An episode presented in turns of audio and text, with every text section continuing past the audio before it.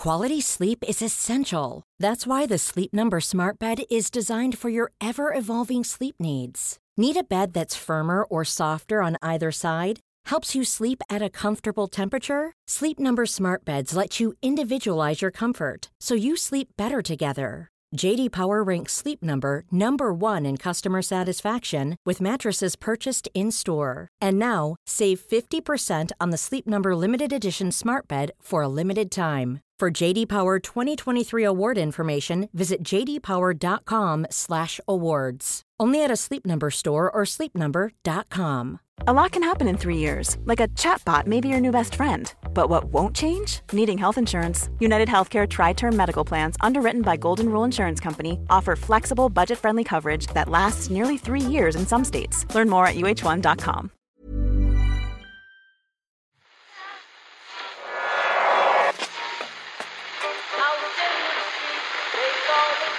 Which one is that? That's the second time it's gone off. They never go home. They never go home. They never go home. Those those those boys.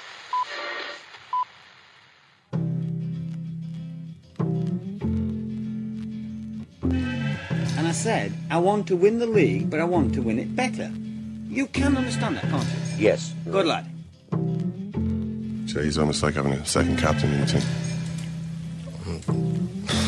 Second captain, first captain, whatever. Oh, we've got a pep in our second captain step here today in the Irish Times. Al McDevitt, Ciarán Murphy, and Ken Early here. Oh, dear. What was wrong with that intro, Ken? We've got a pep in our second captain's step today. Well, I, I mean, was- he's done worse. He's done worse. I don't know, I think I just it's it's it's it's a, it's a difficult job, Murph. You know, yeah, you're you're always being critiqued, usually by your own uh, co-presenters. More and colleagues. harshly by us than after anyone else. after about ten words of the show. Why do we have a pep in our second captain's step? Because of an unbelievable win yesterday at Lansdowne Road, Ken. A victory for Oh, smart yeah. coaching, a victory for committed and adaptable players. Most importantly, a victory for Gaelic football. Oh, yeah. well, a, a tribute to the essential superiority of our sporting nation. I mean, nobody else has that Gaelic football advantage.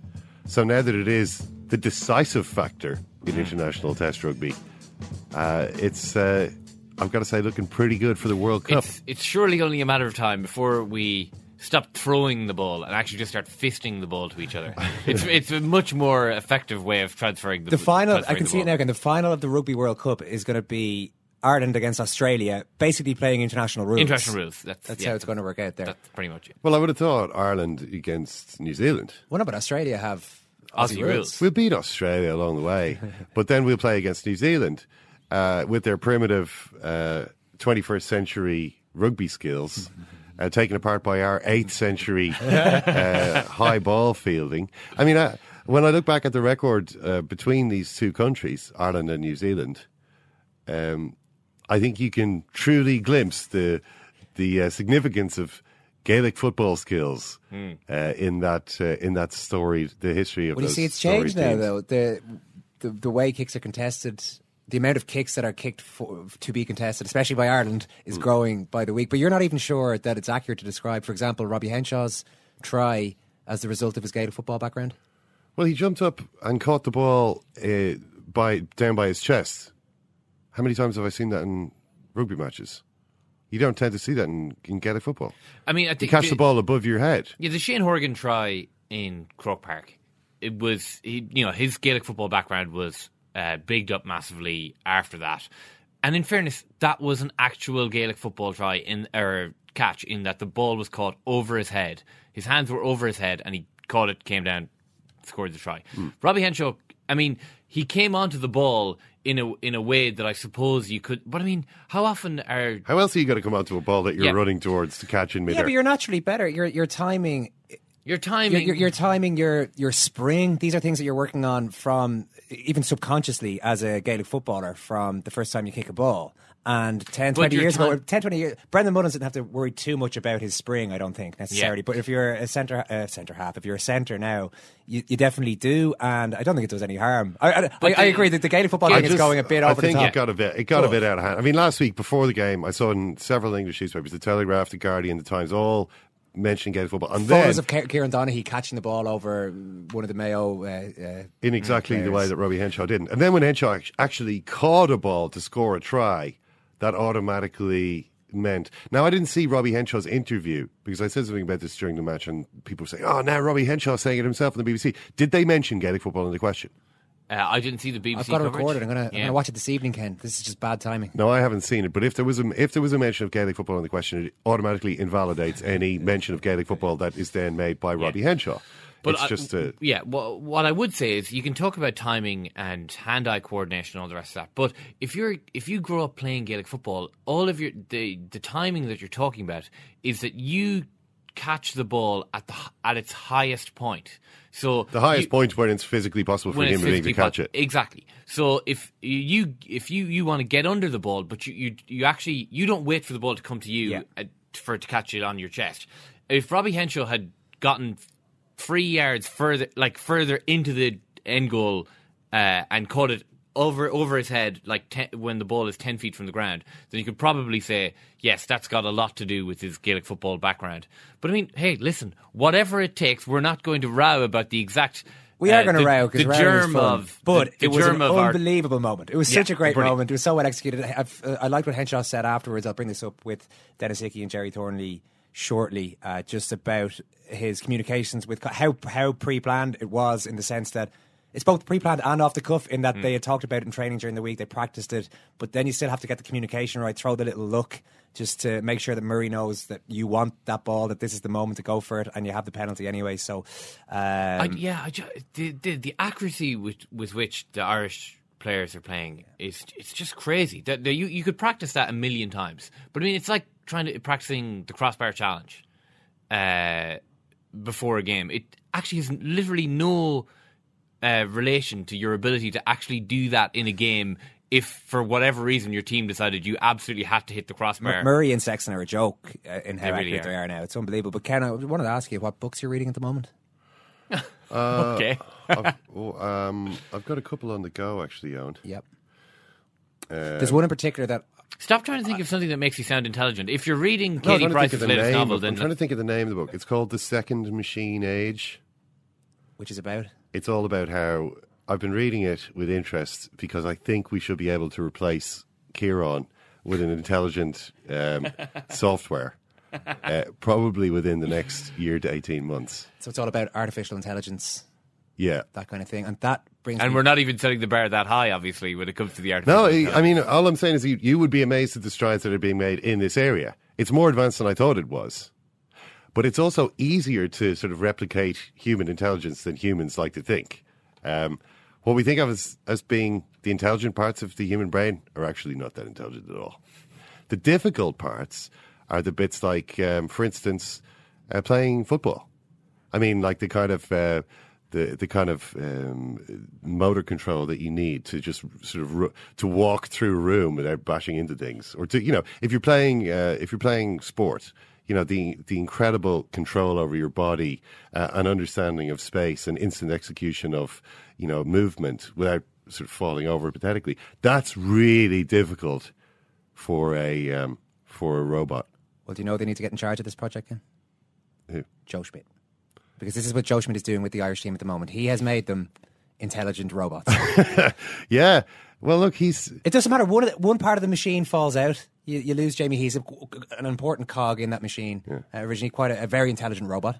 Uh, it doesn't matter. Just Jordi Murphy just comes in, looks exactly like Jamie Heaslip in the way he goes about. it. Sean O'Brien, uh, he gets a, a bit of a ding, as they say. Uh, Yeah. so he's out O'Donnell of the bot. machine. To O'Donnell bot. is- Take out your outer, uh, take No, off your outer matter. skin. Yeah, Sean O'Brien might have been one of the most uh, important. It does- You just just slot in uh, one one chunk of Tommy O'Donnell, and you're doing fine there. Yeah, it's it's uh, it's great the way they do it. And I, I mean, you get the sense of, um, I mean, obviously everybody, I, there's nobody in there kind of saying, "Oh, Schmidt's way is not the way." Um, this is not uh, this is not the way we want rugby to be played in this island. I, I don't see anyone doing that. They're all they all appear to have um, completely dr- drunk the Kool Aid. Makes it sound like they're members of a cult, but there is that sort of cultish uniformity to their uh, to their thinking, which is characteristic of many of the great teams. Well, there have been actually. There has been a line of, of, of thought, and we brought it up on the show last Monday in the Sugar Club that yeah, it's not the most exciting rugby we've ever seen. But that's largely because you do have to pass the quiet couple of weeks in between we, games. Why do we Actually, hate success in this country? Yeah. Yeah. Why is it when someone succeeds in this country, are we always trying to tear them down or suggest that they made their money by, you know, fraudulent means or, you know, suggest that if they're winning rugby matches, it's not the most exciting rugby we've ever seen? I don't understand why we've got a problem with success. Also, it was very exciting on Sunday. It was a lot more exciting than the France game, I thought, or a lot more impressive from an Irish point of view. Denis Hickie and Gerry Thornley are going to be in studio in a little bit. I've got a question for you, Murph. Hit me. While I'm hitting you both with questions, why are so many intercounty footballers in such narky form at the moment? Every time I stick on a league match, I see Michael Murphy getting sent off. Mm. I was watching the Mayo Monaghan highlights last night. Two red cards, two black cards, loads of yellows. Even Michael Fitzsimons, Dublin's most mannerly defender, wouldn't hurt a fly, is barreling into Kerry lads and getting himself. I know, I know. off. It's very strange. Uh, whatever. Uh, this weekend was particularly bad on the discipline front. Uh, but there is a there for whatever reason there appears to be in the National League. Uh, I mean, it's kind of the opposite of many other sporting arenas in that if you play a nondescript, you know, friendly, say right, well, I'll see you when it really matters. Whereas in the GAA, you obviously you only play like four important games a year, so you don't want to miss any of those. So in the really important games, you'll say, right, I'd re- I'm, I'm my adrenaline's pretty high at the moment. This is about the most important game I've ever played. I'm going to settle this in six months. All right. When I see you in the Division One game in uh, Killarney in eight months' time or whatever, me and you we're going to have it out.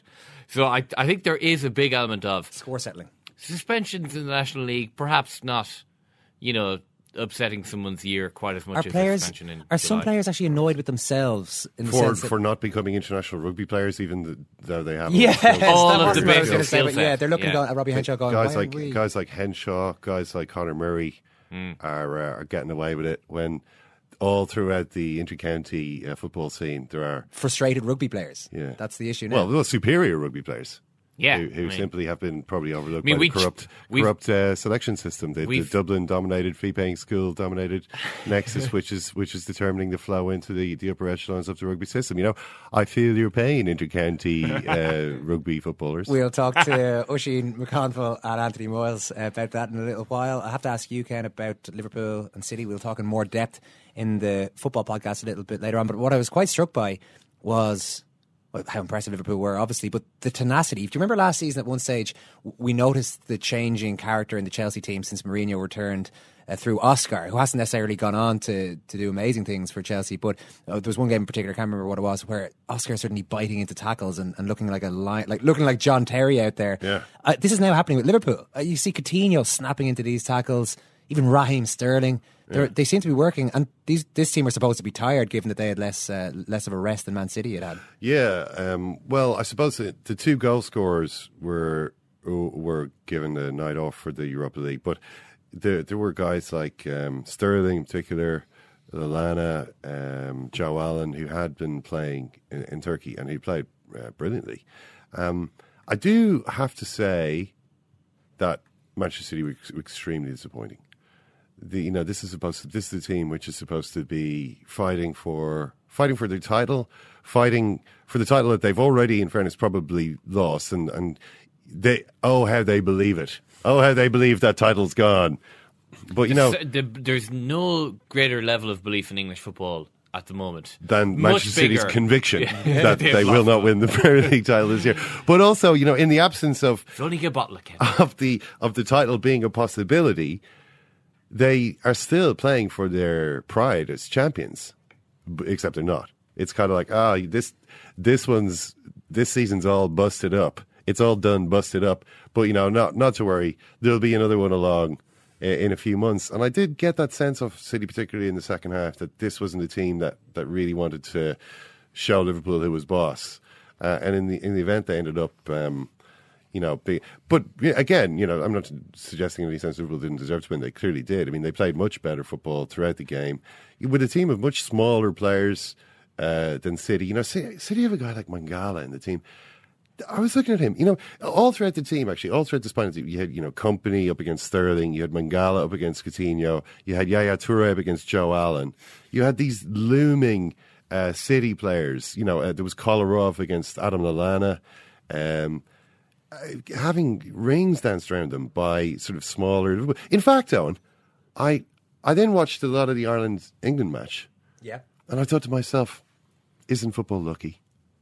Isn't football lucky that its rules remain compatible with 21st century standards of athletic conditioning?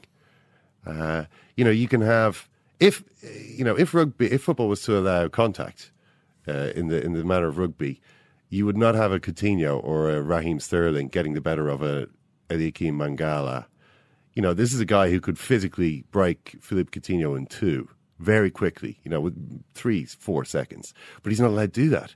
So, uh, what you have is a situation where a little bit of dancing, movement, and invention is still part of the mix. But I was about to throw Joe, George Ford's name at you, and then the image in my head that, that is now seared in my memory is of Johnny Sexton, his opposite number 10, picking him up and dumping him on the ground as if to say, yeah, a couple of years. Not I my mean, imagine, imagine Kompany had been able to pick up Raheem Sterling and just dump him onto the ground in the first few minutes of the game. I think we would have seen a different match unfold.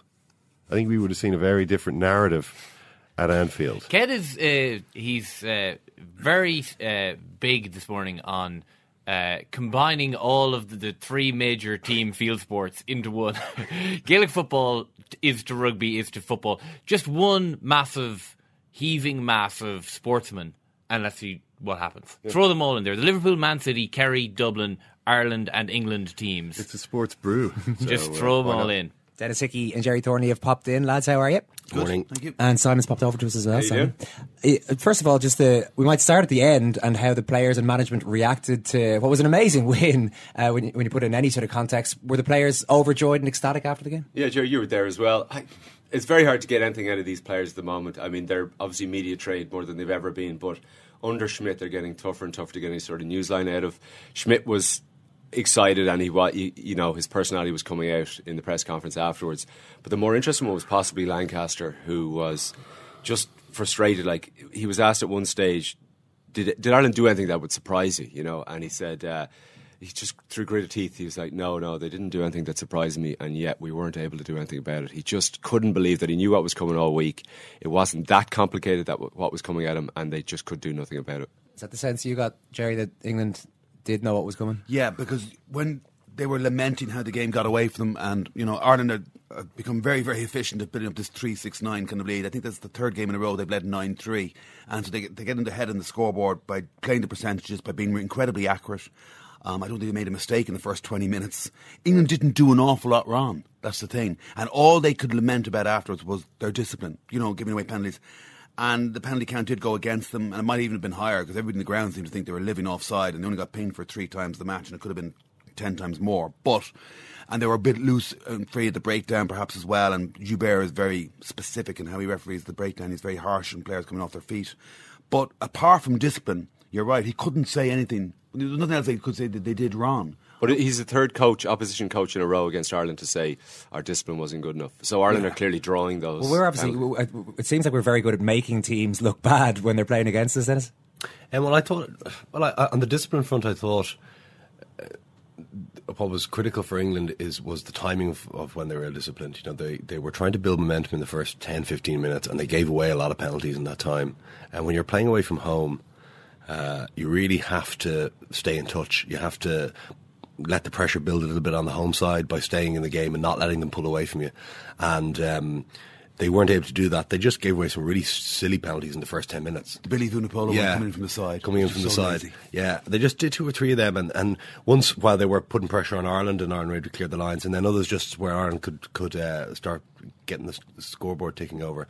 And, and what Gerry said is correct there. When Ireland, Ireland are now so disciplined is so good that if you if they get nine points, if there's a nine point gap between the two two sides, it becomes very very difficult because it's very hard now to reel Ireland in if they get more than a more than a, score ahead. If it's six three and you know they can you can kick yourself in, but all of a sudden, you know six three once it moves to once it moves to twelve three, once there's a nine point gap.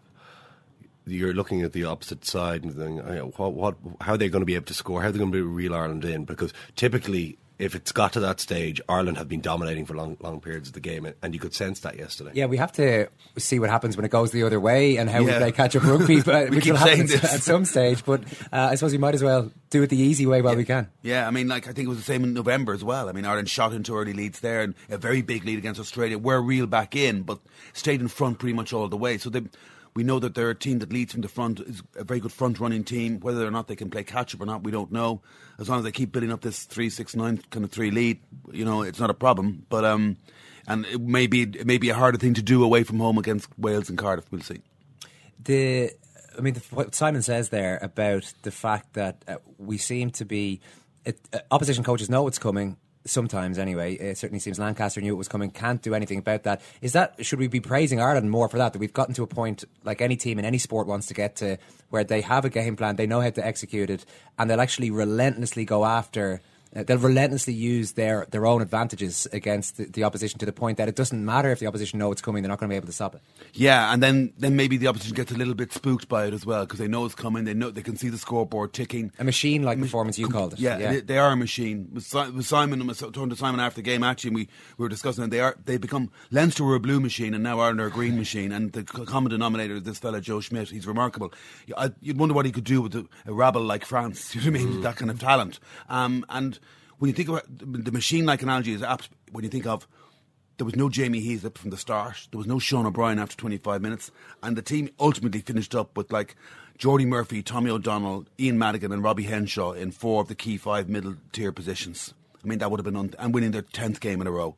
I mean, that would have been unthinkable a year or two ago. Yeah, I don't know about you, Gerry, but for an Ireland England game in the final ten minutes, the crowd they were almost like the team. Yes, we've got this under control. This is fine. Let's move on to the next game we're destroying England with you know Sexton off the pitch, O'Brien off the pitch, He's hasn't started. It's just a phenomenal situation where you're watching it and thinking we're in control here, minus a load of our best ever players, and the crowd are also along with this. That yeah, this is fine. Um, let's move on. Mm. That, that, that that the whole thing was muted in a hmm. strange way, even yes. though it was England. Yeah, it was. Uh, it wasn't quite like the drama of the French game. It was much noisier towards the end of the French game. This is a better match, but it's the eighth win in a row, the Aviva, and the, the crowd are becoming very accustomed mm. to winning.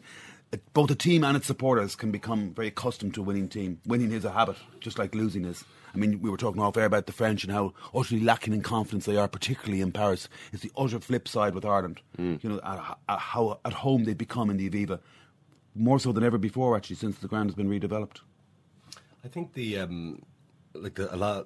The, I think there may be a sense that Ireland play a very simple game and um, you know Lancaster uh, and, and, opposing coaches being asked, so we know what Ireland are going to do. Yeah. But I, I actually think the way Ireland play is is you know, I think there's a lot more detail um, to w- maybe laid on top of a, a simple. You know, some uh, what seems like a simple game plan. I think what Ireland do is quite complex. You know, the, their the complexity of their power plays off third, fourth, fifth phase that they can drop in between backs and fours. Not a lot of teams can do that. Um, you know, the, you know they set up a rolling maul from a fourth phase uh, you know, to, to push for one of the penalties. The the pitch, yeah, yeah, and that's you know that's not a that wasn't just one guy said oh, I'm going to set up a rolling maul." That's that's a play that they you know because everyone was in position. You know, Paul O'Connell caught the ball, turned immediately. There was a pod on it, so you know that that's a they're all kind of pre-planned um, moves, and to be able to do that when you get past second or third phase in, and involving backs and forwards is very complex, and I don't think other teams can do that at the moment. And so, so when people say, "Well, we know what's coming with Ireland," I think that that sort of intimates that you know they play really simple, and um, it's a sort of simplicity, if anything, you could say that the All Blacks have. You know, they have a really simple game plan, but actually they they, they do lots of complex things really clinically, and it just seems well, he, he just passed that guy, that guy's just run through that hole, but everyone's in the right position, everyone knows where they needs to be, and, and I think there's just a lot more to the game than you see, but it's just done with such precision and such accuracy.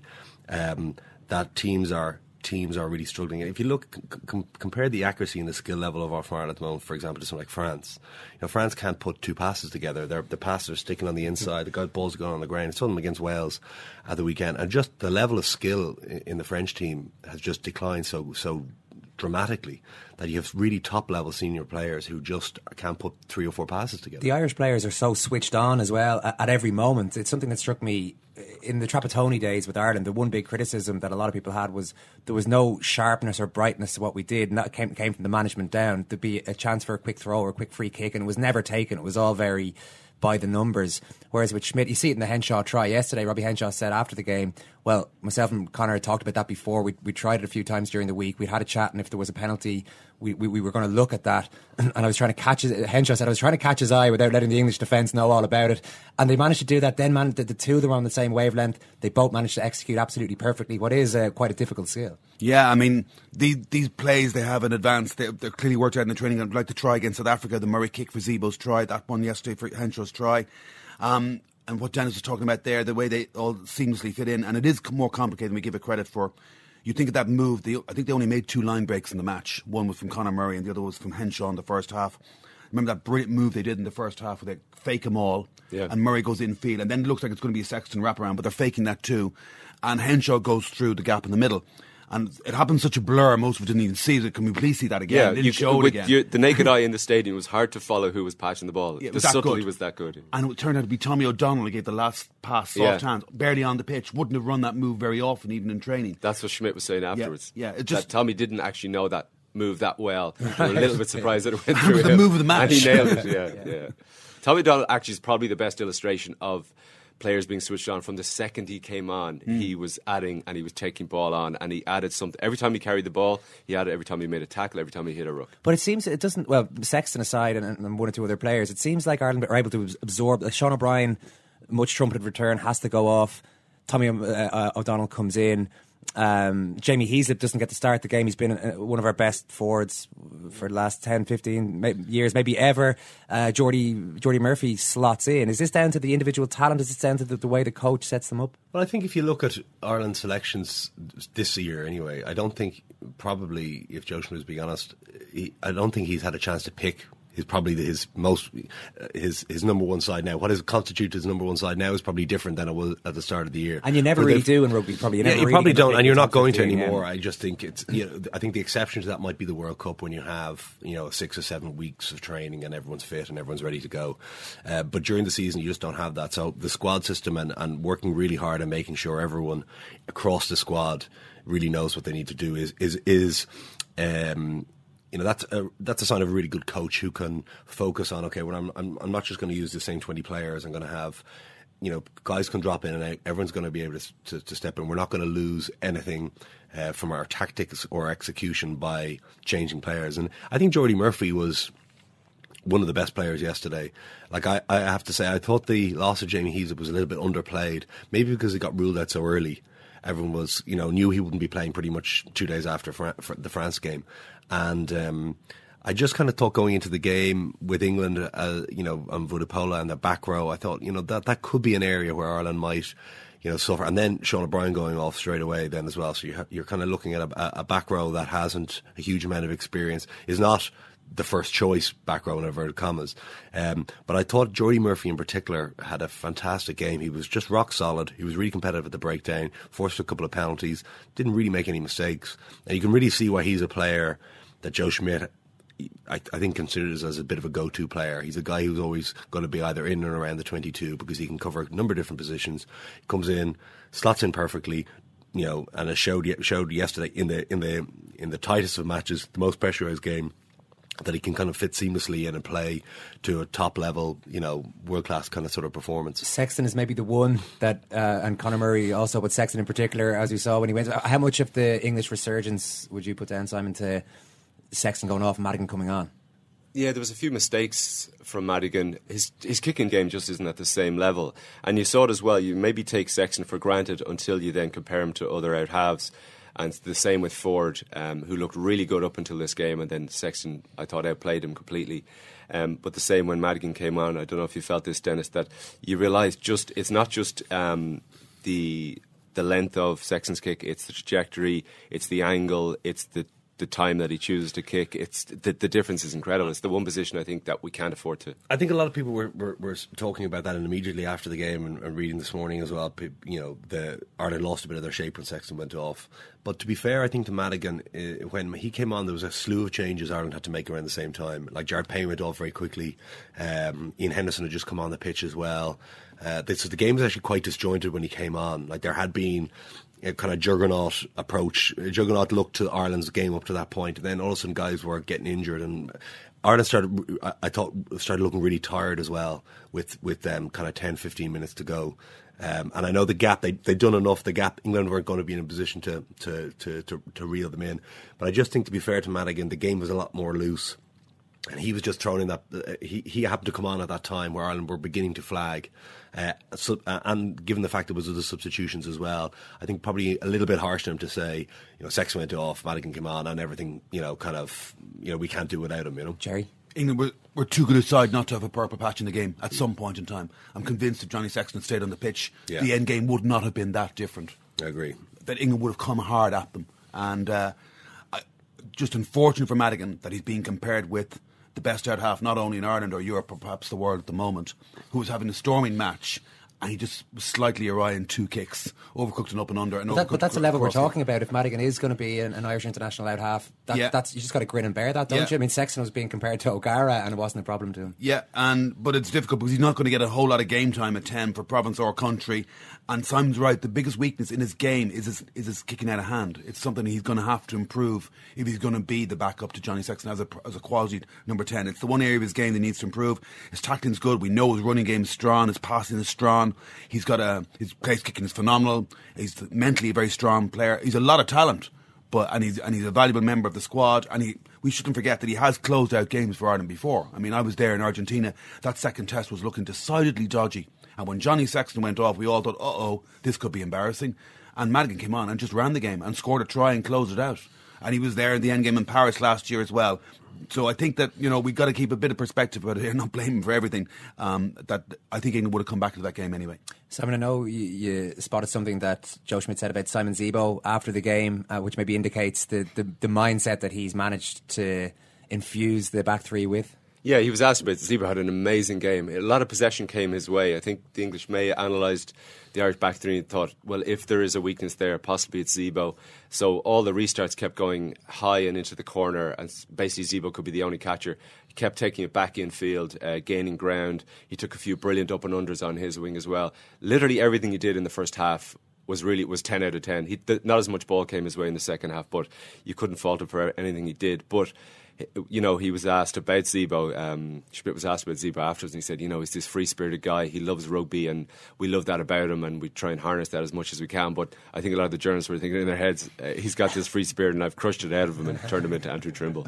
It did really feel like it was an Andrew Trimble type performance. And Andrew Trimble wasn't necessarily like Andrew Trimble before last season, you know. So it seems like, again, like the Jordi Murphy thing, who played very like Heaslip, I thought, very consistent. Um, never um, strayed from the uh, from the strategy that was laid out before him, um, and the same thing with Zebo. He just did exactly what uh, Schmidt would have liked. Is this the right to do. thing to do, though, with a, with a player of Zebo's talent? It seems to be working for him. It seems like he's he's obviously going to have to fall in line with what Schmidt is doing. But do you agree with that analysis that Schmidt, Schmidt has? Uh, he, he- maybe Zebo's a good example of what Schmidt has done with the Ireland team. Well, I think. I think what what Schmidt would say to players, and I've never played under him, so I'm, I'm, I'm very much speculating. I think he would just, uh, he, it would appear that he would say to a player at any given position, he'd say, you know, the, here's here's what I expect of, of the person, whoever that is, who plays in this position. Here's the- the role. I expect you to, you know, do the following things. If you do anything else above that, fantastic. But as a minimum, you have to do this, and that doesn't matter if it's Simon Zebo or Tommy Bowe or whoever is playing that position. If you don't do that, and you're doing all these other things, I'm afraid I'm going to be judging on the things you're not doing that I've asked you to do. Um, and I think players respond to that because it's very clear. They know, you know, in various positions, uh, in in different scenarios, uh, in attack and defence, whatever that is, players are really clear. Here's here's here's my role. It's the role of the winger. It's not the, it's not about Simon Zebo. It's not about Tommy Bowe. Here's what the winger in, in Ireland has to do when he plays on this side. And once I do that, and then I can do other things, fantastic. But if I if I do those other things that I think are important, but the coach doesn't think is are as important as the things he's asked me to do, well then you know I have to take the consequences. Denis, we were at a, an open session in um, Belfast last season, and Joe Schmidt was taking the Irish team, and there was a big crowd of young kids there. Must be midterm, that's why they had it there. And at one point, he stopped the drill and bawled Dave Kearney out of it because he was just standing like a, the passenger at the side of a rock. He wasn't either hitting the rock or back out in the swing, and he read the right act of him. And somebody came over, Mullingar used to coach back in the 80s or 90s, and whispered to me, we still live in fear of him in Mullingar for that. You know what I mean? And this, he expects his wingers to be as competitive at the breakdown as his back mm. row forwards. He loves a, an honest, hard work ethic. You're talking about Jordi Murphy, mm. Tommy O'Donnell, these kind of players, Dave Kearney, Andrew Trimble last season. And Simon Zebo's work ethic and contribution physically, particularly at the breakdown out, out wide, was not to anything to Schmidt's liking. That's why he wasn't in. He's made, he's almost made Zebo into a different player, and Ireland getting more out of Zebo. But it's kind of like the ultimate barometer of what Joe Schmidt has done to Irish rugby. That Simon Zebo's main contributions in three games thus far have been defensive. Hmm. Yeah. I've only seen an attacking force. Yeah, yeah. And don't you get the feeling that if Dave Kearney was to come back in, or Trimble, or whoever it might be, or say Rhys Ruddock or Dominic Ryan in the back row, that we just wouldn't suffer that much. We're, we're absorbing injuries and losses better than we've ever done in our history, I think. And Zebo's probably playing as well as he is because he knows that Luke Fitzgerald is banging on the door as Yeah. well. You know, It's Wales and. Cardiff in two weeks, Denis. Will our style of play suit Wales a little bit better? Will they be better prepared than England? I think they probably will be a little bit more streetwise. They certainly consider themselves probably a little bit more streetwise. Um, so you know, I think they were caught maybe a little bit on the hop by by by England.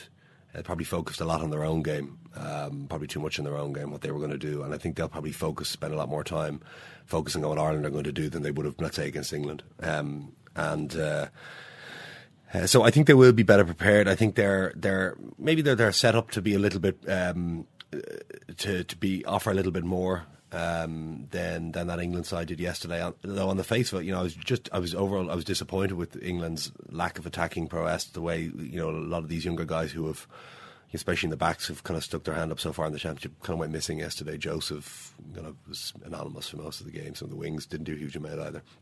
But Did you think so- that? Because I, I thought you think you, in I general, what- Gerry, were yeah. reas- reasonably impressed with what the England backs brought. Well, I thought I didn't know. I agree with him about jo- Joseph. I didn't see him in the match. Mm. They completely closed him We Back got down. no possession. No. As you say, one put into England at a scrum. Yeah, one put in in the entire match. I mean, it's phenomenal. But if you look at a guy like Watson, like Watson made a few br- runs in the opening, Yeah, in the don't think his second feet- half, his but he, footwork did- was he- but he superb. did nothing in the first half. Right. he did nothing. Like he just sat out. He gave away a penalty because he took the ball ahead of an, on, a, on a knock on. That he was responsible for that penalty, but he just kind of stuck on his wing. Uh, I, I thought he was quite poor uh, in terms of actually his overall work rate. And a big game like that, you know, I just think he. I was watching for a while. He was just kind of a. Look a bit of a Robin Yeah, Head. the Irish wingers forced their way into a game. Yeah, and he was good in. You know, to be fair, he was good in the, especially opening twenty minutes of the second half. He got a few runs. He got into the game. probably his footwork, isn't he? Yeah, and he does, and he's very fast. But you know, you need more uh, contribution from that. But, but back to Wales, I think Wales will. I think Wales will. Um, will be better prepared against against Ireland. I think they'll fancy their chances of being able to to not give away as many penalties, to not let Ireland get into the lead, to put Ireland under more pressure. Maybe they'll look at like you know the pressure that, that France put on on Ireland at the breakdown. I'm, I'm really surprised England weren't able to replicate that because if you're looking at Ireland against France, you would have said, you know, look at all that penalties Ireland had to give away at the at the, at the breakdown. And England, you know, they just there were no forces to break down for on on, on Ireland's ball. So I'd say they'll target that and that they'll um, they'll look to not let Ireland get into that lead and be really focused on their discipline. Points difference wise, Wales are going to they're going to need to win to stay in the championship, obviously, but they're also going to have to win quite heavily. Gerry, Gerry you've got the, the different points differentials Well, Ireland are in front plu- of you yeah, there. Ireland are um, plus 40, England plus 25, and Wales plus 5. But of course, if Wales beat Ireland and England presumably beat Scotland at home, then all three teams go into the final weekend level and will almost certainly come down to points. But Wales, again. in that case, And Wales, will Wales have to be thinking, well, we have to go and beat Ireland. I know this is not an ideal way to approach a match, but we're actually going to have to put some points on them as well to get back even if they only won by five points, that's still a 10 point differential. So the 35 point gap becomes a 25 point gap, and they're going to Rome on the final day. So I think if they even, if even win by a score, they'll still think they're in, the, they're in with a chance here because they go to Rome on the final day, and you can run up a big score in Rome on the final day. It's possible. The weather's going to be awful lot nicer. Denis, you remember you ran up a big score in Rome, nearly won a championship there. I'm sure they'll be thinking the same thing, even if they're only going into that final weekend 25 points behind. Do you, do you think, Denis, the Welsh back three potentially will be the best at dealing with high ball coming at them? Yeah, they're pretty good. I think Liam Williams is very good at that. Um, I think he's you know a guy who works really hard when he has the ball and really hard when he doesn't have the ball, and he's very combative in the air, chases every kick.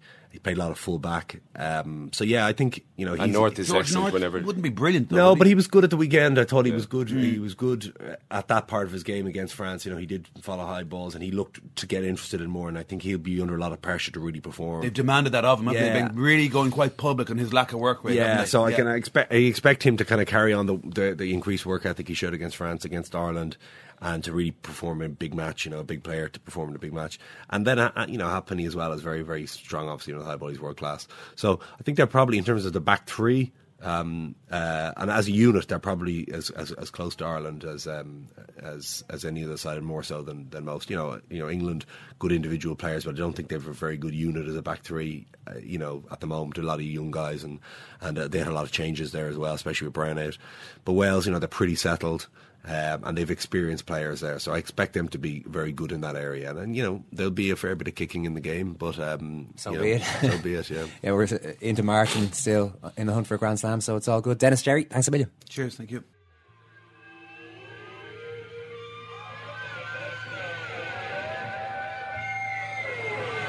In the final on in again.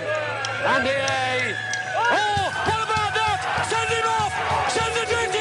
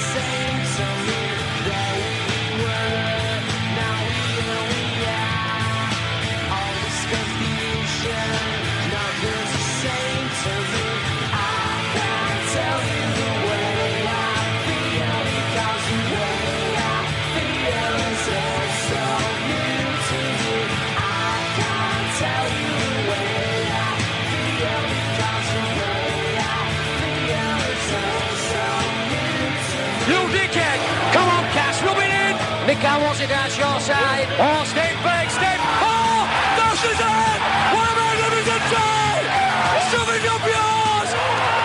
He's the best club in the world! Never mind anybody else! Gerry mentioned that we were talking about France off air. The point I was making to him was just how hilarious the fans are in the Stade de France. Uh, they, they, first of all, they love booing and whistling their own team. Uh, you're just waiting for the moment when it's inevitably going to happen, unless they're winning by ten points. But they got so fed up on Saturday with their team that they, they lost such energy. They couldn't even bring themselves to boo Leigh Halfpenny's kicks. He was lining one up, and the you know whistling hear in the South of France that started up and then just died away. And Halfpenny, you're looking at going. It's to- Ha- Halfpenny's going to kick this kick regardless, so it's completely irrelevant. But Simon, I wanted to ask you just before we leave the rugby about Robbie Henshaw because I just think the excitement around this guy, and he finally got a bit of uh, an extra string to his bow with that try. But he's been superb over the last few games, and it's quite exciting because we're still learning about this guy. And I'm sure Connacht fans who see every single game might say, "Look, we know all about him," but internationally, we're, we're just starting to see what he's made of. Yeah, because there's been loads of little moments with Henshaw, uh, tackles or half breaks or counter ruck or whatever he might have done that you think this guy's huge potential and he's obviously um, doing what's asked of him. But it's a little like the chat we had about John O'Shea scoring the goal against Germany, where somebody needs that one poster moment that sticks in your head in a big game. And then from that point on, you've got all the little things, and he doesn't need to do a whole lot of big things from that on, but you, that's what you associate them with. Um, and also, I think his reaction, I don't know if this was caught on TV, I was in the stadium, so might necessarily have seen it, but he had that really sort of half innocent, half pure joy look on his face from the second he put it down. It wasn't as if, will we see if the video ref um, allows this or not. It just was a young guy who's just scored against England at home, uh, just coursing through his body. There wasn't any sort of veneer to him. Yeah, we talked about the catch earlier on, the the, the leap, the Gaelic football, all that kind of thing. But it was his ability to main, maintain control of the ball and ground it on the way down that was probably the most impressive part of that. It was an unbelievable try. Yeah. and he's made 44 tackles, which is 15 more than any other player on the Irish team in the six, in the first three games. It was top is- top of the charts again for the Irish team which is just yesterday. ridiculous. Simon, cheers for that. Now it's time for a little sprinkling of this. That's right, you're a real Irishman. You get the potato I left in your dressing room there? I got the potatoes and the poutine. Huh? And the poutine. Oh, yeah, there you are. Uh, County Meath, at a place called Navan. Yes, it's uh, Pibazo time again on, and after last Monday's uh, brief flirtation with Ireland island-bound listeners, we're opening it up to the Irish diaspora again. Plenty of correspondence from the Cricket World Cup again. Oh, great. Uh, this week. Well done, Richard Donovan. But this week's Pibazo winner that I want to focus on is Dan Crowell. Richard may well ask, what have I done to disappoint you, oh great one? Well, uh, Richard, that's a very good question. Uh, but Dan's email just had a certain something, and that certain something was a Buddhist monk in shades holding a Pibazo sign, but and the rest. But uh, I'll let Dan explain. Hi, lads. Love listening to the show. It's great to keep in touch with what's going on at home and hear a bit of Irish crack for emigrants. Indeed, been an emigrant now for about five years and was living in London for the past year and a half, but had to leave. As to paraphrase Barney Ronay in the Guardian, the old saying that there's an arsehole in every village can't be true anymore because they've all moved to London. so I quit engineering in the big smoke to travel for a while and then moved to China, which in fairness does arguably have bigger smoke. However, as soon as I got into Yangon, Myanmar, I decided to scrap the China idea and head back here after my travels to work, as everybody's very nice and it's a bit more chilled out. Thanks. So that's where I am now. And while making my way around the thousands of pagodas in Bagan, I bumped into this particularly slick looking Buddhist monk at Shwezigon Paya. After a couple of failed attempts at explaining who Pierce Brosnan was, say it ain't so. You take that back, Buddhist monk. Uh, and why he's shouting at people, he agreed to join my Pibazo in what I hope will be your first Pierce Brosnan monk shout out. Pimzo. No, it doesn't work. Anyway, he's no parish priest, but I know he'll be devastated if he doesn't get a mention. Thanks very much, Dan. So thank you very much, Dan. Uh, I feel more mindful already just having seen. Do we have the picture of the monk? Yeah, we'll put it up on the Irish Times page. Excellent. In June. So he's yeah, what he's kind of shades is he wearing? Wraparound ones. Oh yeah. Yeah, wraparound Yeah, ones. the, the ones all the monks are wearing. Yeah, uh, holding. A, he does actually look pretty slick as well. Kind of even apart from the, the sunglasses, but I think we all feel a bit more mindful just having seen the monk. To be honest, uh, if you want to take a take a photograph with a monk of any religious persuasion holding a Piazza sign, then why not send it on to us at uh, second captains at irishtimes.com. Pierce out. How is Pierce with the slot these days? Oh, he's he's, He's fine. still he's still okay with it. He's fine. I mean, you know, it, some would say, oh, "On ignorance is bliss." I think that's what Pierce would want me to say. Anthony Moyles and Oisin McConville are ready to go. How are you, lads? All On his form. All good on. Great to hear it. Before we crack into the football, you're able to back something up for us, Oisin. We were uh, we just heard a story from Gerry Thornley about an, an open training session held by Joe Schmidt in I think it was Belfast, That's right, yeah. uh, in which he uh, well I think we saw the ruthless side of Joe Joe Schmidt, but you were at that session too. I was at that session and uh, Dave Kearney made a mistake and uh, Joe Schmidt come over and had it best could be described as just a quiet word with him and you would think, well, he's probably doing that because there's a lot of people around. But Dave Kearney made the exact same mistake again. Uh, he didn't make the run I suppose, and Joe Schmidt absolutely torn to shreds. and were school kids and all there. I was going, oh, steady on. But I, I just, like, the professionalism of the session obvious, is an obvious thing to look at, but his involvement in the session is unbelievable. In? In just every way. He just wanted to be involved in everything. I mean, uh, you know, Murray, you know, scrum half, getting uh, getting to a ruck and getting the ball out, and Schmidt standing beside him, telling him where to put it. And, you know, it's it's crazy how meticulous he was and how involved he was in the session. We're going to win the Grand Slam, Anthony. Oh yeah, absolutely. Yeah, that, that's And the World Well, Cup. that's a given. Yeah, the Grand Slam's a given now. That's It's the World bag. Cup we're worried yeah, about. yeah, yeah, I thought that was everyone though. Yeah. yeah. Uh, let's talk football. And I want to ask you, right? There were a lot of ridiculous yellow and red cards. I mean, ridiculous as in deserved, but ri- ridiculously um, conceded red cards by players getting sent off for stupid things. Why is the players act like idiots in the league and do things that they wouldn't dream of doing in the championship? I, I actually don't I, I don't know what happened yesterday uh, and over the weekend with GAA, but it's just like everyone decided to go Leave their brains at the door. Yeah, like there was some, you know, you can you can look at it. This quite often happens actually after the break. It's it's weird, you know, because the first kind of couple of league games, you know, you're you're trying a few different things. Lads are getting fit, but then it really ramps up now, you know. So like, I mean, you have to be involved if you're a player because the summer comes pretty quick now, you know, and then the break is over and then you're into it. So, but then I think managers must decide, right, we're going to lay down a few markers because that's what it looked like yesterday. Dublin Kerry game was laying down a few markers. The Mo- Monaghan Mayo game was definitely, like, I, like, I mean, Monaghan just went crazy.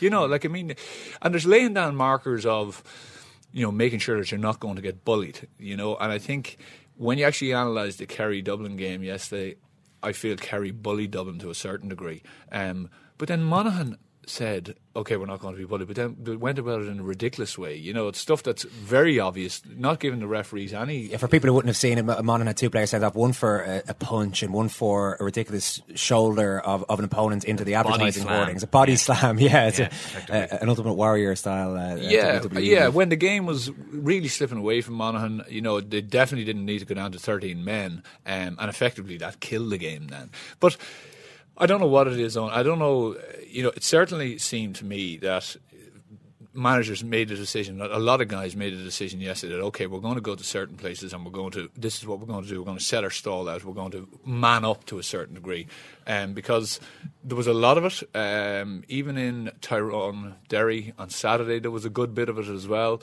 Um, the conditions didn't help, you know, um, and probably. I would say some of the refereeing decisions were a bit off, but at the same time, there was a lot of physicality. It's interesting to say that managers might have been behind it. I, I had just assumed watching it that it would be a player driven thing, Oisin, in part because they feel they can. It doesn't really matter to some of them if they get suspended during the league. Certainly doesn't matter to the same extent as it would in the middle of July. Yeah, there's a lot of petulance floating about yesterday. I thought I thought the Monaghan game was slightly different to the Kerry Dublin game. I thought the Kerry Dublin game in many ways was manly enough. I thought both teams sort of stood up to each other in many ways and weren't going to take a backward step. The Monaghan thing was like a team that were under severe pressure. That they sort of uh, they had a chat over the break and they sort of signalled this game out as we need to win this if we're going to maintain Division One. So we're going to push for a, you know a semi final uh, spot. So they were like a team that were under real pressure. The other pressure they're under is that when they go when they go into the bench at all, they're starting to struggle, and that's fine in Division Two. You'll get away with it, but in Division One, you won't get away with it. But even in the Dublin game, for example, Michael Fitzsimon get, Fitzsimons gets sent off.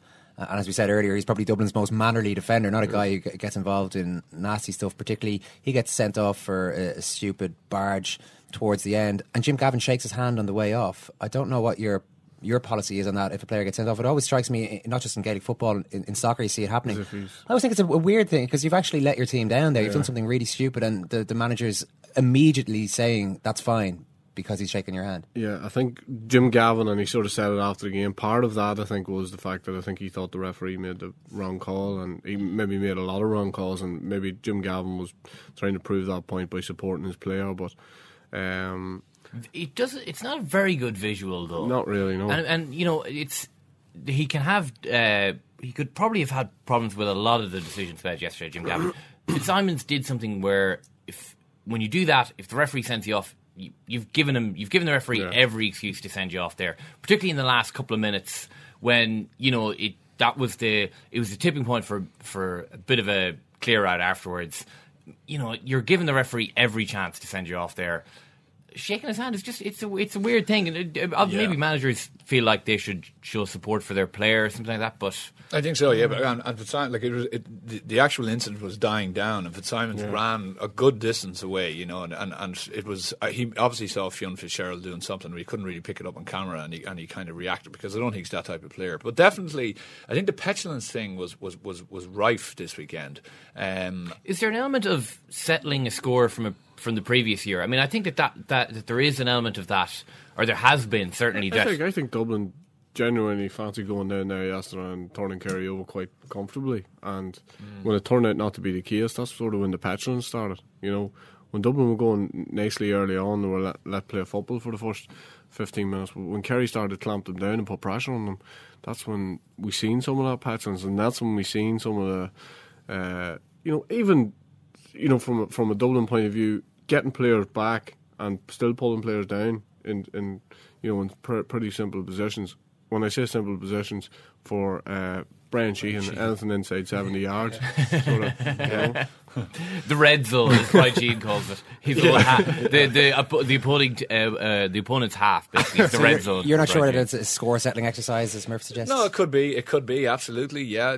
Um, it just it just like if you take if you take each game on its own, there's, there's obviously certain things going on within the games, and there's certain different teams matching up for hopefully maybe later on in the championship. They're settling scores from last year. I disagree slightly with your point. On I think if you get sent off now, you're you're you're like if you get suspended now, you're you're under serious pressure. So bar. the, the point I made that it's a better time to get sent off this time of the year. Yeah, it's don't Like so? if you want to sort someone out and do something, you do it in the last two games. You do it before the break. You know, you give yourself a bit more because really, Or in the O'Byrne Cup or whatever it might be. yeah, the O'Byrne Cup is ideal for it. Yeah. but uh, don't don't try to do it now because you you, you most likely get a month uh, or a couple of games, and then as I say, you're under pressure. You know, for, For your for, place. for championship. Yeah, Yeah, yeah. your bar if you're team. you know the main man. But going guys. back to the Dublin Kerry, I think Dublin. If you look at the Dublin team yesterday that finished. Like Dublin would have been a lot stronger on paper yesterday, a lot stronger. Like the forwards, you know, you'd Bernard Brogan to finish, Paddy Andrews, Kevin McMenamin, Dean Rock had come off, but uh, Kilkenny, um, you know, so a lot of names there up against a pretty inexperienced Kerry team who I just thought were absolutely unbelievable for 20, 25 minutes. Unbelievable. Like, I mean, the the new cornerback, Kilkenny, um, was absolutely was serious. Fionn Fitzgerald had an unbelievable game. The number, the Sherwood. six was was fantastic. Like, and what amazed me about Kerry is they bring these lads in, and they literally look like they've been playing. This is their 60th championship match. They just settle in, and they've. Like, he came out three or four times. Sher- Sherlock, isn't it? Uh, Sherwood. Sherwood. Sherwood, Yeah. sorry.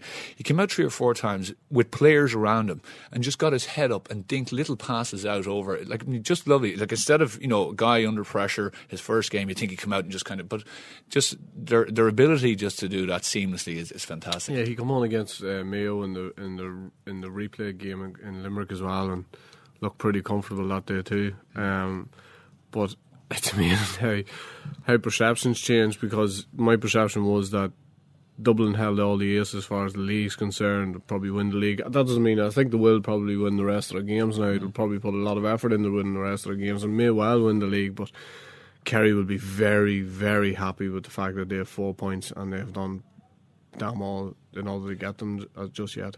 Anthony mentioned some of the, the players who Dublin did have some of the big names, but the one they didn't was Stephen Cluxton, who I, mean, I think everybody knows this anyway, but it's driven home when he's not there how important he is to the team. Yeah, and there seem, doesn't seem to be a plan kickouts wise yesterday. They seem to be trying to uh, get get a lot of short kickouts when Yeah, they it was weren't as though Stephen. Cluxton was still there, Yeah, but uh, they were playing the same. But they weren't able idea, to- but they couldn't execute the Absolutely, you couldn't execute it. And uh, in fairness to, the- to, to the lad that's in goals, it's going to take him a while, you know, and all the time. Plus the fact he, everything he does is being judged on, Yeah. you know, what Stephen Cluxton has done previously, where Stephen Cluxton would kick that ball. Um, it's going to take him a little bit of time. Maybe even the players are are thinking, right, the Cluxton's level of production is is what we're going to get here. So the five Yeah. yard runs that they have to make, every other every other uh, county team have to make twenty five yard runs to get into the position that, Absolutely. that, that Cluxton Yeah. puts the ball into. Yeah. Uh, and maybe there is an element of that as well, that they just have to recalibrate themselves to someone else wearing the number one And jersey in the other element is that Kerry put them under serious pressure, Absolutely. not just from kickouts, but every time Dublin defensively got the ball. Uh, Kerry, one thing about them, defensively, Kerry's still well organised, but they're putting pressure on the ball high up the pitch. They're good on that even when Cluxton is there. They're Yeah. actually quite smart in how they defend his of all the teams Yeah. that, that that Dublin have come up against, yeah. But the other thing is that whenever Dublin were forced to kick the ball out into the middle of the field, uh, they didn't. They, No. they couldn't win You've Maher and Moore in there. So, like, I mean, obviously they said don't kick long because Dublin, didn't like, they know Macauley. You know, uh, Carty was kind of coming in from 12 to try and win some kickouts long. But, you know, they ended up with Cian O'Sullivan. Bastick went off, or got black carded. So they ended up with, with Cian O'Sullivan and. Um, can't remember who was in midfield with him, but anyway, they they, they tried to avoid that mid, midfield contest. But Kerry did it very well. I have to say, a number of years ago, I think Meath did it very well in one Yeah, of the games in Leicester, sure. where they where they just zoned space. They put two big men outside and said, "Okay, you can kick it long if you want, but we're going to just pick up areas." And you could see it yesterday. Kerry just did that. Now they put a lot of pressure on the the very short kick out, so they man they went man to man there with Donaghy kind of going left and right. Um, so when he had to go and go over that, they had men in those areas, and they really they put massive pressure. And even if Cluxton was there, okay, he is yes more accurate and he's more confident with his kicks, but. Um, you, you, you take that armory from Dublin. Like we've, we've spoken before about their midfield. Now, the midfield pairing of Kerry is obviously one of the best in the country. You know, two big men who can play. Um, you've Sheehan there. Dublin were without Flynn as well, who's a go-to man for Cluxton an awful lot. You know, he does this unbelievable work left and right, and, and he picks him out. I don't know how many times in the game. So Dublin, even though they had a lot of names, uh, I'd say Dean Rock would be disappointed. He probably would have wanted a big game yesterday. That's a big game for you to go to Kerry. They're the kind of games that you're you're measured on for a championship. You know. Kieran Donaghy, Murph, uh, Captain Kerry for the first time after Austin Stacks run in the All Ireland series. You've got a theory on Donaghy this year? Well, yeah. Well, I mean, it's obviously such a huge thing. Um, like absolutely massive uh, uh, honor honor for him to to be the Kerry captain. It was a huge thing for him after Stacks had won the Kerry County final. That he knew that he had every chance of then being the Kerry captain. Two weeks after they lose a semi final, that you know they would definitely have thought that they were going to win. Uh, he's out there. He's putting massive pressure on himself. He says, "I've you know I've." He's basically saying I've already missed too much of this year of me being Kerry captain. It's like two games in the league, you know, Hmm. and he's he's putting pressure on himself to not miss another minute of football for Kerry this year. He was it was his birthday yesterday, 32 years old.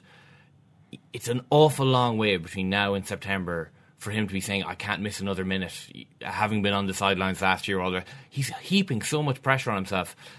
You know, the captaincy is a big deal, sure, but it's not a big deal in at the start of March in a National League game. I wouldn't have thought. I would agree, I would agree with that, and uh, the thing is that that's where Eamon Fitzmaurice comes in. Eamon Fitzmaurice has to come in and manage him now and decide when he plays and when he doesn't play, and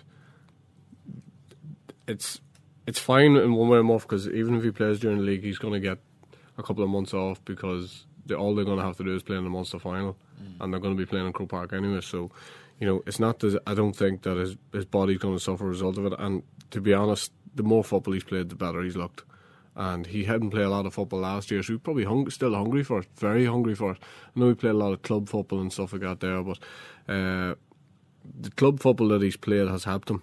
And when he's come in, he's looked very comfortable. And Kerry may, may use him a little bit like Donegal used Murphy last year. They may use him a little bit more around the middle of the field, but did they really have to? I mean, you've got Maher, Moran, Buckley, Tommy Walsh, Tommy Walsh, wherever he lines up, yeah. So you know they will. He'll probably mix it up a little bit with Donaghy maybe, and that might keep him keep him fresh. But that's up to Eamon Fitz- Fitzmaurice, and Eamon Fitzmaurice has proved himself to be one of the, well, probably the top manager at the minute, and it's up to him how he manages him, and he's not going to play him every game. Well, he had he made the impact he made last year on the back of no football, which was really impressive. And nobody's suggesting that that's the ideal way to go into a championship semi final. But uh, what do you think of Murph's theory there, Anthony? That, that this that Donny has to be saved from himself a little bit. He has had a lot of injuries. Well, I'd say Murph's point is, is, is, is more kind of psychological in, in his own head, the pressure he's putting himself under. Like when Yeah. you get a captaincy role, some fellas take it very, very well, and especially the way it's done in Kerry.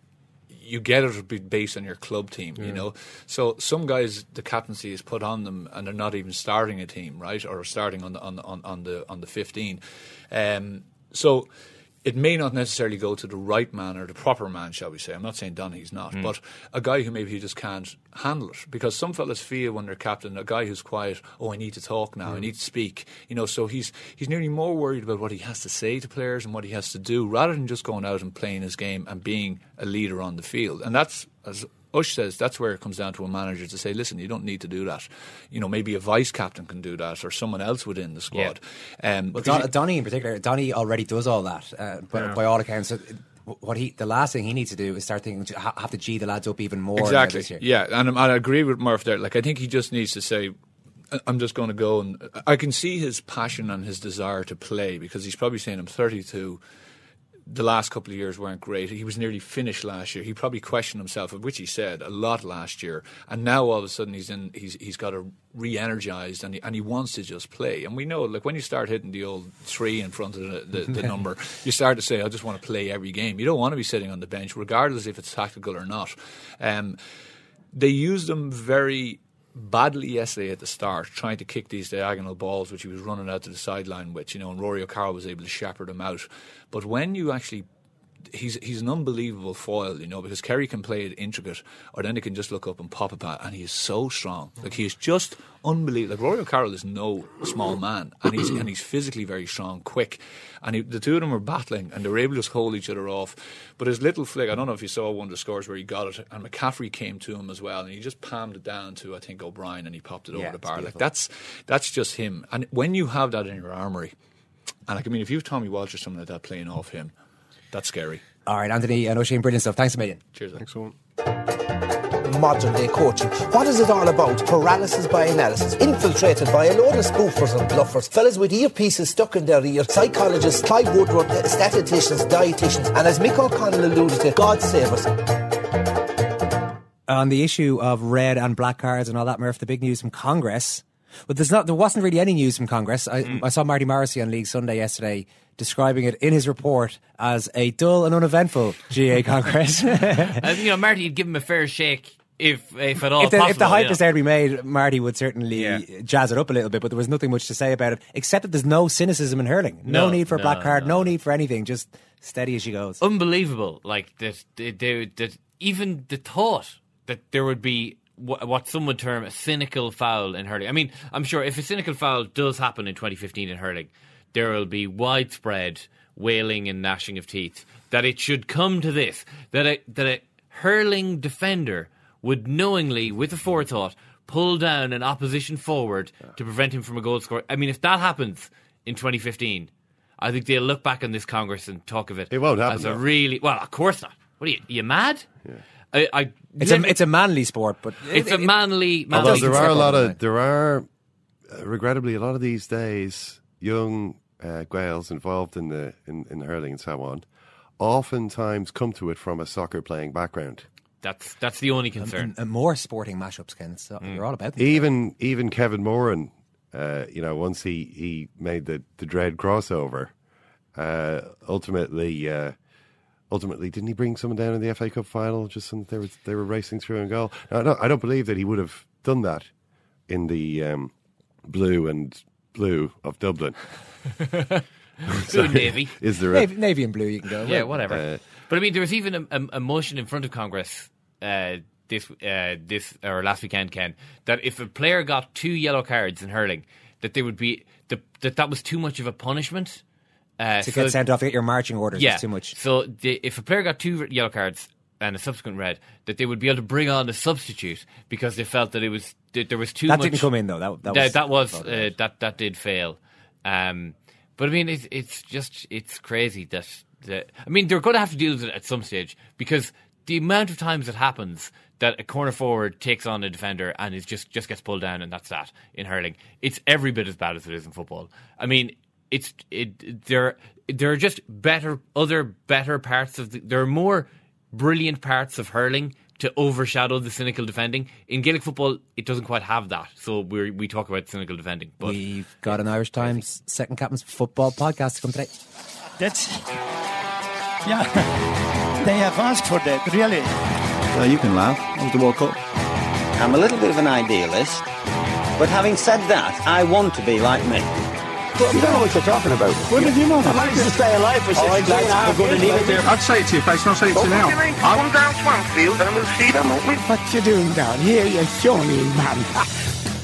Well, we'll talk a bit more, Eoin, about that game yesterday that we mentioned against Manchester City. Some interesting matches of the weekend. Obviously, Jose Mourinho winning his first trophy for 914 days. Um, the endlessly fascinating Jose Mourinho. Eoin. I say endlessly fascinating because I mean the opposite. Um, I've seen him recently, and I'm thinking. Look, I was watching him on Friday, droning on about something on. He was droning on about. I can't even remember what it was, you know. But it was just this bored and boring monotone about, oh, you know, and he was kind of reading off the usual. I mean, lies is maybe harsh, but you know the usual sort of distortions of the truth. But it was there wasn't wasn't even anything vaguely annoying or provocative about it. It was just sort of jaded and and uh, miserable sounding. And I thought, oh come on, has he com- has he lost all of his? If he's lost his Do you want to ability leave? to provoke, then he's lost. He's not even. He seems like he's, he can't even quite be bothered to do that anymore. Um, we'll talk a bit about him, and we're, we're also going to talk about more about the Qatar World Cup.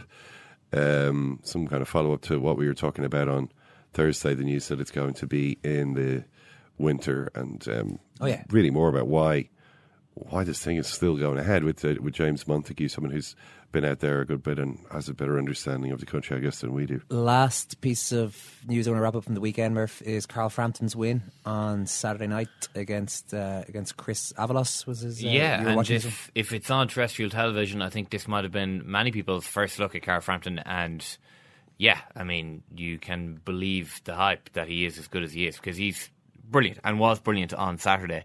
Uh, and it it was just it, it really struck me that within I would say four minutes of having uh, stopped Avalos, he's in the ring with Barry McGuigan on one side and Scott Quigg, the British pretender to the to his world title, basically negotiating his next fight. boxing is such a strange television spectacle. Um, th- this often happens that the, the the challenger, a guy who wants to fight the champ, is in the ring or is ringside. And they were interviewed together. Yeah, and it, it interviewed together, and Frampton's kind of saying, "Well, you know, listen, I'll fight anywhere. It doesn't matter. I mean, I've I've got home advantage here, but I'll fight anywhere."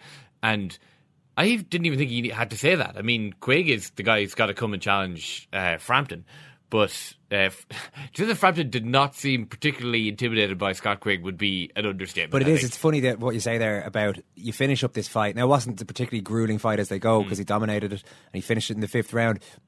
But you're expected then, the unwritten rules of boxing are that you're expected to immediately dust yourself down and be ready to be very coherent and very eloquent in hyping up your next fight and your next defense. like it's this, a huge the, ask. that- like the hard sell starts the second you knocked out your your current opponent. All right, well, well done to Carl Frampton on that one. You can check out all our uh, all our news on secondcaptains.com. Follow us on Twitter at Second Captains. Thanks very much, Murph. Thank you, Eoin, and thank you, Ken.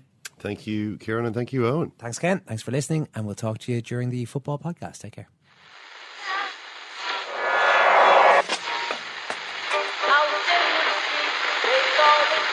Is that? That's the second time it's gone off.